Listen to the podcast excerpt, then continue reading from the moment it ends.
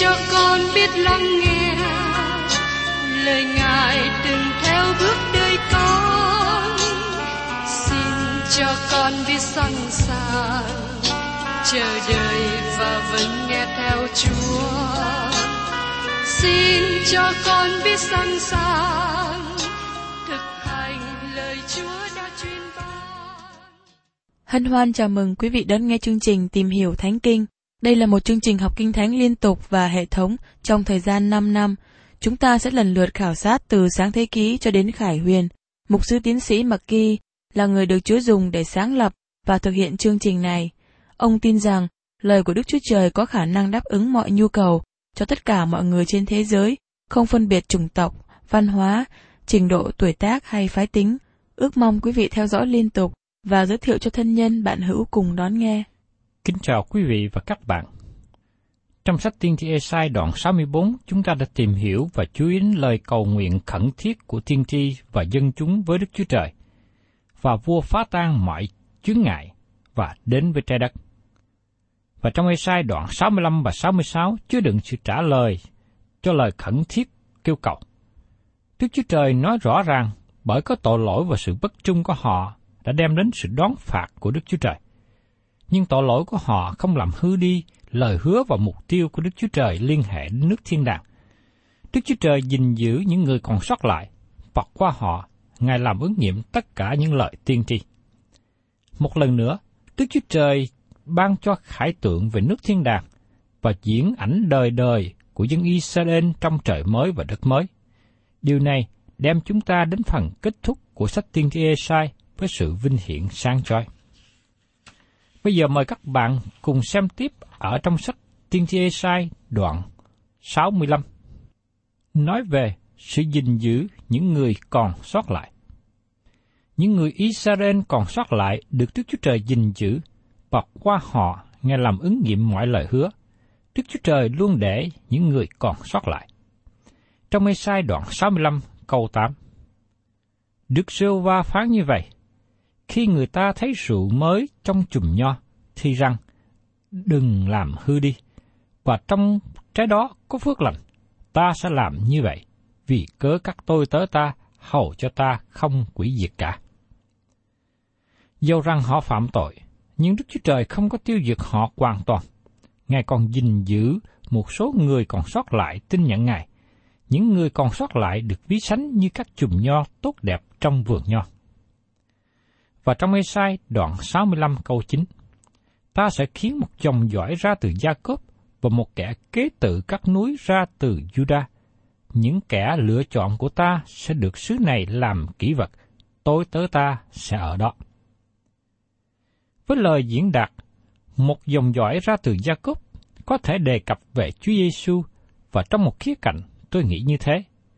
Nhưng đặc biệt hơn, nó đề cập đến những người còn sót của dân Israel sẽ được cứu rỗi. Vì lợi ích của những người còn sót lại này, Đức Chúa Trời sẽ làm tốt đẹp các lời hứa của Ngài với họ. Và trong Esai đoạn 65 câu 10, Trong dân ta, những kẻ nào đã tìm kiếm ta sẽ được đồng sa rôn làm chỗ chăn chiên, nơi trũng A-cô làm đồng cỏ thả bò. Các bạn thấy rằng có một nơi được dự bị, một chỗ an toàn cho bầy súc vật cho những người còn sót lại. Và trong Ê-sai đoạn 65 câu 11 và 12 nói tiếp, Còn như các ngươi là kẻ đã bỏ Đức giê va đã quên núi thánh ta, đã đặt một bàn cho gác và cho gót chén đầy kính meni. Nên ta định cho các ngươi phải gươm dao, các ngươi thải điều cúi xuống và bị giết, vì ta đã kêu các ngươi không đáp lại, ta đã nói các ngươi không lắng nghe, nhưng các ngươi đã làm điều ta ghét và đã chọn điều ta chẳng đẹp lòng. Những số người đông kia của dân Israel vẫn tiếp tục đi tới phía trước và không chú ý đến lời của Đức Chúa Trời. Vì thế, họ chỉ còn nhận lấy hình phạt. Tôi không hiểu nổi nhiều người khôn ngoan đủ để nhận biết sự hiện hữu của Đức Chúa Trời, nhưng lại không nhận thức rằng sự đón phạt sẽ đến bởi cớ tội lỗi. Nếu họ tiếp tục đi trong tội lỗi, sự đón phạt chắc chắn sẽ đến. Và trong Ê-sai đoạn 65 câu 13 và 14. Vậy nên, Chúa giê va phán như vậy. Này, các tôi tớ ta sẽ ăn, còn các ngươi thì đói. Này, tôi tớ ta sẽ uống, còn các ngươi thì khát. Này, tôi tớ ta sẽ được vui vẻ, còn các ngươi thì bị nhút nhơ. Này, tôi tới ta sẽ hát mừng vì lòng đầy vui vẻ, còn các ngươi thì khóc lóc vì lòng buồn bực, kêu than vì tâm thần phiền não. Giống như Đức Chúa Trời làm sự phân biệt giữa quốc gia Israel và những người còn sót lại, Ngài cũng làm sự khác biệt trong hội thánh hiện nay. Hội thánh là một tổ chức lớn với nhiều hội viên kiêu ngạo lên mình. Câu hỏi được nêu lên là hội thánh có bị trải qua thời kỳ đại nạn không? Hội thánh thật của Đức Chúa Trời sẽ không bị trải qua thời kỳ đại nạn, nhưng hội thánh giả hình bị trải qua cơn đại nạn. Như nó được gọi là dâm phụ trong sách Khải Quyên đoạn 17. Nó là một tổ chức mà không thuộc về Đấng Christ. Nó không phải là cô dâu của Ngài. Những người tin nhận Chúa thật sự ở trong thân thể của Đấng Christ và sẽ được đem khỏi thế gian trước thời kỳ đại nạn. Chúng ta cần nhận thức rằng có sự phân biệt giữa người giả hình và người thật sự tin nhận Chúa. Và tiếp đến, chúng ta tìm hiểu về sự khải thị về trời mới và đất mới. Trong ê sai đoạn 65 câu 17, Ta sẽ dựng trời mới đất mới, những việc trước sẽ chẳng nhớ nữa, chẳng còn nhắc đến nữa. Những người còn sót lại được phán xét trong nước thiên đàng, trong khi những người khác bị phán xét và không được đem vào nước thiên đàng. Chúa Giêsu đã nói rõ điều này trong Matthew đoạn 25 câu 43. Bây giờ, vua sẽ phán cùng những kẻ ở bên hữu rằng, hỡi các ngươi được cha ta ban phước, hãy đến mà nhận lấy nước thiên đàng đã sắm sẵn cho các ngươi từ khi dựng nên trời đất. Những người khác bị thảy ra nơi tối tăm và không được vào nước thiên đàng. Vào cuối thời kỳ nước thiên đàng một ngàn năm, tức là sau thời kỳ một ngàn năm cai trị của Đấng Christ và sau thời gian phản nghịch, trời mới và đất mới sẽ được dựng nên. Các bạn chú ý rằng sau khi hội thánh được cất lên và trong thời kỳ đại nạn sẽ có sự thay đổi lớn trên đất, sa mạc sẽ trổ bóng hương. Khi các bạn vào trong trời mới và đất mới, lúc đó sẽ không còn có biển hay là sa mạc nữa. Lúc đó sẽ có trái đất mới. Chúng ta sẽ không đổi trái đất cũ, nhưng chúng ta được ban cho trái đất mới. Có một quyển sách nhỏ được viết dưới đề tựa Ba Thế Giới trong một. Sứ điệp này đến từ phía rơ thứ nhì đoạn 3. Tại nơi đó chúng ta thấy ba thế giới. Thế giới trong thời của Noe bị tiêu diệt bằng nước lụt. Thế giới hiện tại bị tiêu diệt bằng lửa. Và cuối cùng, thế giới của trời mới và đất mới. Và trong Esai, đoạn 65, câu 18-19. Tha các ngươi hãy mừng rỡ và vui vẻ đời đời trong sự ta dựng nên. Thật, ta dựng nên Jerusalem cho sự vui, và dân nó cho sự mừng rỡ. Ta sẽ vui vì Jerusalem, ta sẽ mừng rỡ vì dân ta. Tại đó sẽ chẳng còn nghe tiếng khóc lóc kêu la nữa. Tại đây Esai nói một cách rõ ràng về phước hạnh một ngàn năm, cũng như phước hạnh đời đời. Nước thiên đàng một ngàn năm chỉ là một giai đoạn của nước thiên đàng đời đời, nhưng nó cũng là thời kỳ phán xét. Tôi không nghĩ rằng các bạn có thể được mang vào trời mới và đất mới cho đến khi nào chương trình phát xét của Đức Chúa Trời được hoàn tất. Khi sự phán xét qua đi, sau đó chúng ta mới có mọi điều được làm nên mới. Tôi tin rằng sau thời kỳ một ngàn năm sẽ có những điều tuyệt vời được dành sẵn cho con cái Đức Chúa Trời. Năng lực của con người sẽ gia tăng mạnh mẽ. Jerusalem sẽ trở thành thành phố vui mừng. Nhưng hiện nay, nó không có vui mừng. Nó có bức tường khang khóc và chỉ có một số ít người vui mừng. Nhưng vào một ngày sẽ đến khi Đức Chúa Trời sẽ làm cho Jerusalem trở thành thành phố vui mừng. Đó là sự thay đổi cho Jerusalem. Và tiếp đến chúng ta xem trong sách Esai đoạn 65 câu 20. Tại đó sẽ không có trẻ con chết non, cũng chẳng có ông già nào chẳng chọn đời mình. Vì chết lúc trăm tuổi là còn rất trẻ, và kẻ có tội lúc trăm tuổi ấy là bị rửa xả. Đời sống sẽ kéo dài rất cao trong nước thiên đàng như thời kỳ của các tổ phụ trong sách sáng thế ký. Lúc bấy giờ không còn trại dưỡng lão cho người già nữa. Tất cả chúng ta sẽ trả mãi. Và trong sách Ê-sai đoạn 65, câu 21 đến 24, Dân ta sẽ xây nhà và ở, trồng vườn nho và ăn trái.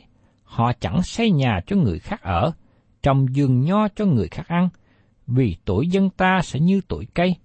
Những kẻ lựa chọn của ta sẽ hằng hưởng công việc tay mình làm họ sẽ không nhọc nhằn vô ích nữa, không đẻ con ra để gặp sự họa, vì họ là dòng dõi của kẻ được ban phước bởi Đức Sô Va. Con cái họ sẽ cùng với họ nữa. Ta sẽ nhậm lời họ trước khi kêu cầu ta. Họ còn nói, ta đã nghe rồi. Các bạn thấy rằng, đây là một sự sung mãn thạnh dượng là hình ảnh nổi bật của nước thiên đàng. Nó sẽ là thời kỳ phước hạnh thật sự – và đời sống lúc bấy giờ được bình an, ổn định. Và trong sách Esai đoạn 65 câu 25, Muôn sói với chiên con sẽ ăn chung, sư tử ăn rôm như bò, rắn ăn bụi đất, sẽ chẳng có ai làm tổn hại hay là quỷ phá trong khắp núi thánh ta, Đức Sô Va đã phán vậy. Các bạn thấy rằng những điều này chưa có xảy ra hiện nay chó sói và chiên chưa có nằm ăn chung với nhau. Hiện nay, chiên là mồi cho chó sói. Nhưng trong ngày phước hạnh sẽ đến, chó sói và chiên sẽ ăn chung với nhau, và sư tử ăn cỏ như bò. Lúc bấy giờ, luật rừng xanh không còn áp dụng nữa. Đức Chúa Trời là vua cai trị. Con người không còn làm hại lẫn nhau, và thú vật không còn tấn công với nhau nữa. Bây giờ, súc vật và người sống trong một thế giới mới trong sự hòa bình. Và tiếp đến, chúng ta tìm hiểu trong sách Tiên tri Esai đoạn 66. Thưa các bạn, ngày hôm nay lời cầu nguyện của chúng ta nên là nước cha được đến. Như lời Chúa Giêsu đã dạy cho các môn đồ ở trong sách Ma-thơ đoạn 6 câu 10. Và trong Esai đoạn 66 nói về nước thiên đàng đã đến. Chúng ta cùng tìm hiểu về đấng tạo hóa, đấng cai trị, đấng cứu chuộc, đấng phán xét, đấng biến cải và đấng ban thưởng. Trong ngay sai đoạn 66 câu 1, Đức giê va phán như vậy, Trời là ngai ta, đất là bệ chân ta, các ngươi sẽ xây nhà thế nào cho ta, các ngươi sẽ lấy nơi nào làm chỗ nghỉ ngơi cho ta. Trái đất này trở thành bệ chân của Chúa, nó không phải là nơi quan trọng như chúng ta thường nghĩ. Các ngươi sẽ lấy nơi nào làm chỗ nghỉ ngơi cho ta? Không có một đền thờ nào trên đất này chứa đựng được Đức Chúa Trời. Vua Salomon đã nhận biết được điều đó. Ông đã nói trong lời cầu nguyện khi lễ cung hiến đền thờ. Trong sách các vua thứ nhất, đoạn 8 có 27 nói rằng, Nhưng quả thật rằng Đức Chúa Trời ngự trên đất này chăng? Kìa, trời, dầu đến nổi trời của các tầng trời, chẳng có thể chứa Ngài được thay, phương chi cái đền này tôi đã cất. Vì thế, đặc tính của nước thiên đàng là sự hiện diện của Đức Chúa Trời. Chúng ta không cần đền thờ. Tôi nghĩ rằng Jerusalem mới được nói trong sách Khải Quyền đoạn 21 là nơi cho dân chúng đến thờ phượng và thăm viếng. Xin các bạn hãy lắng nghe về đấng tạo hóa, Đức Chúa Trời cao cả và thánh khiết được tôn cao. Và trong Esai đoạn 66 câu 2, Đức Giô va phán, mọi sự này đều bởi tay ta làm ra, và nó có như vậy. Này là kẻ mà ta đói đến, tức là kẻ nghèo khó, có lòng ăn năn đau đớn, nghe lời nói ta mà run. Đức Chúa Trời là đấng tạo dựng nên vũ trụ rộng lớn này. Ngài là đấng cao cả, nhưng Ngài hạ xuống và ngự trong lòng của người khiêm nhường. Người hạ mình ở về phía Đức Chúa Trời, và trong ngày đó, người du mì sẽ hưởng được đất. Thật vậy, người nhu mì hưởng mọi sự. Và trong Ê-sai đoạn 66, câu 3 đến câu 4. Làm thịt một con bò cũng như giết một người, tế bằng một con chiên con cũng như bẻ cổ một con chó, dân của lễ chay cũng như thọc quyết heo, đốt hương cũng như ngợi khen thần tượng.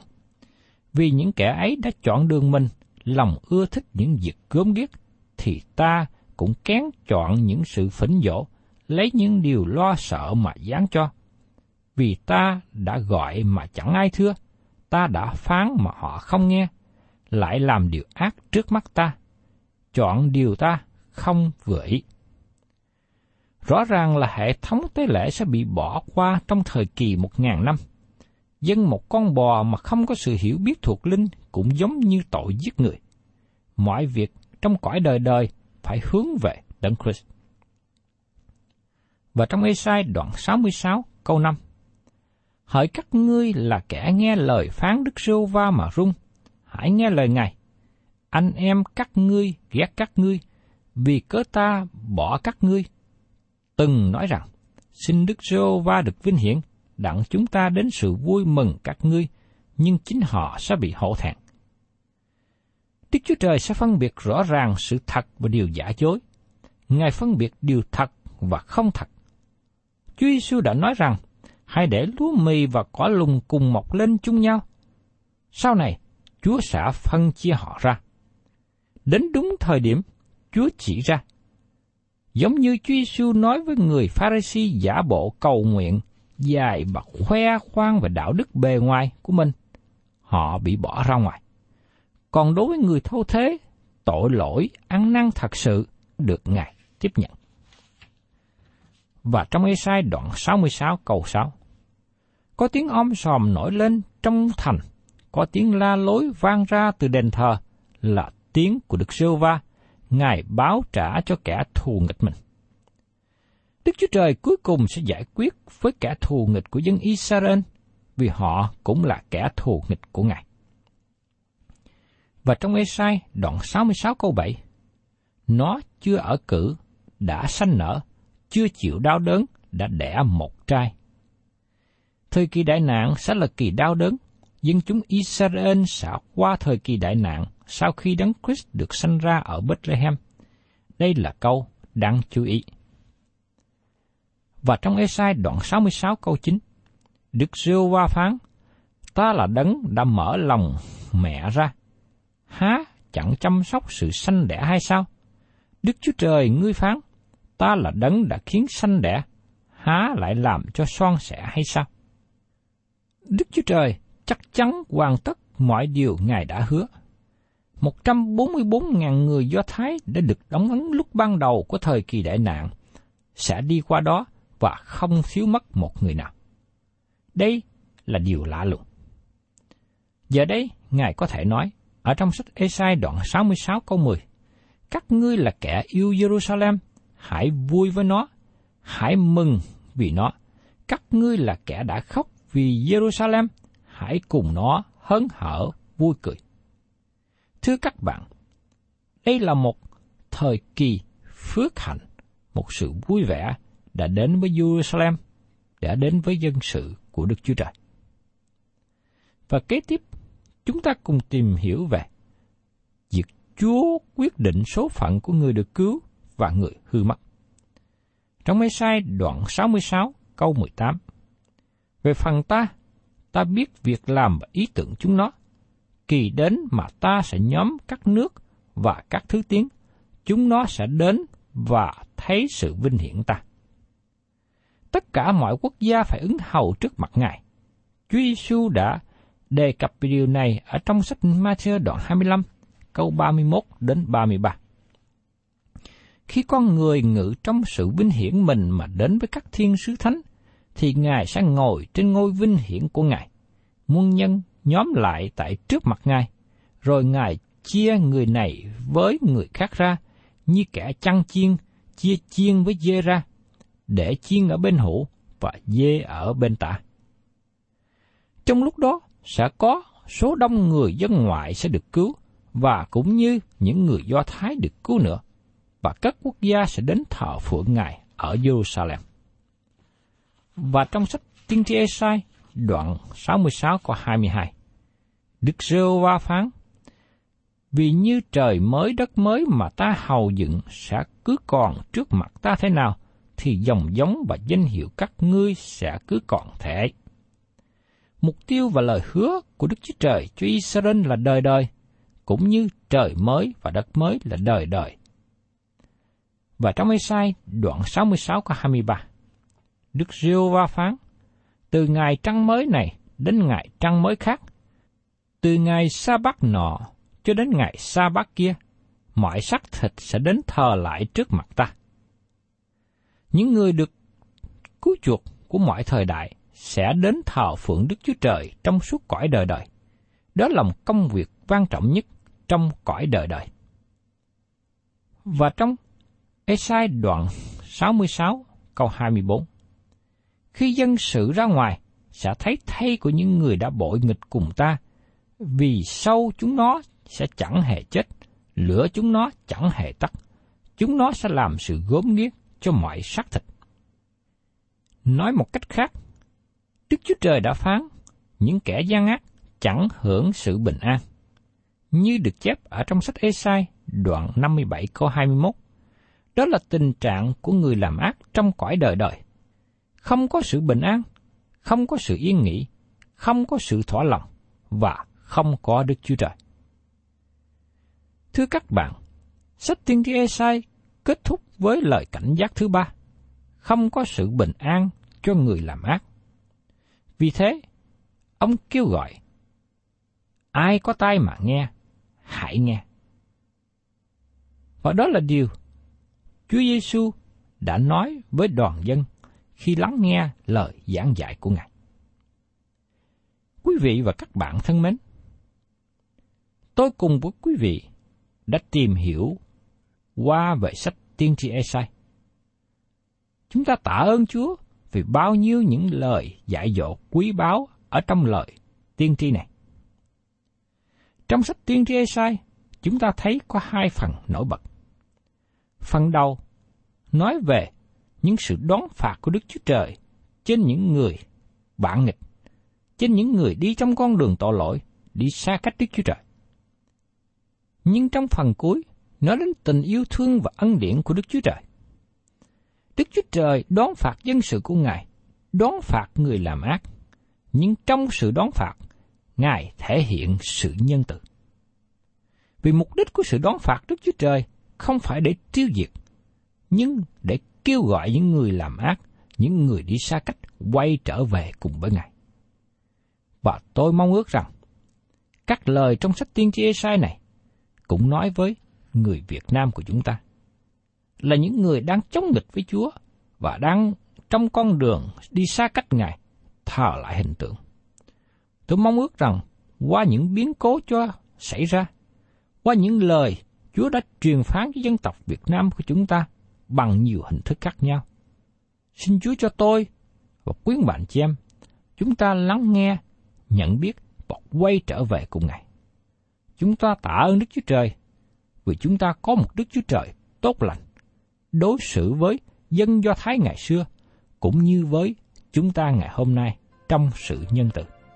thân chào tạm biệt quý vị và xin hẹn tái ngộ cùng quý vị trong chương trình tìm hiểu Thánh Kinh kỳ sau.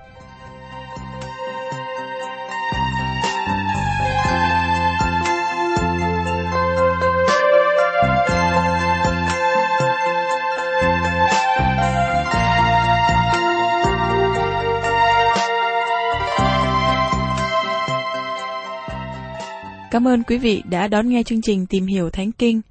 Nếu quý vị muốn có loạt bài này, xin liên lạc với chúng tôi theo địa chỉ sẽ được đọc vào cuối chương trình.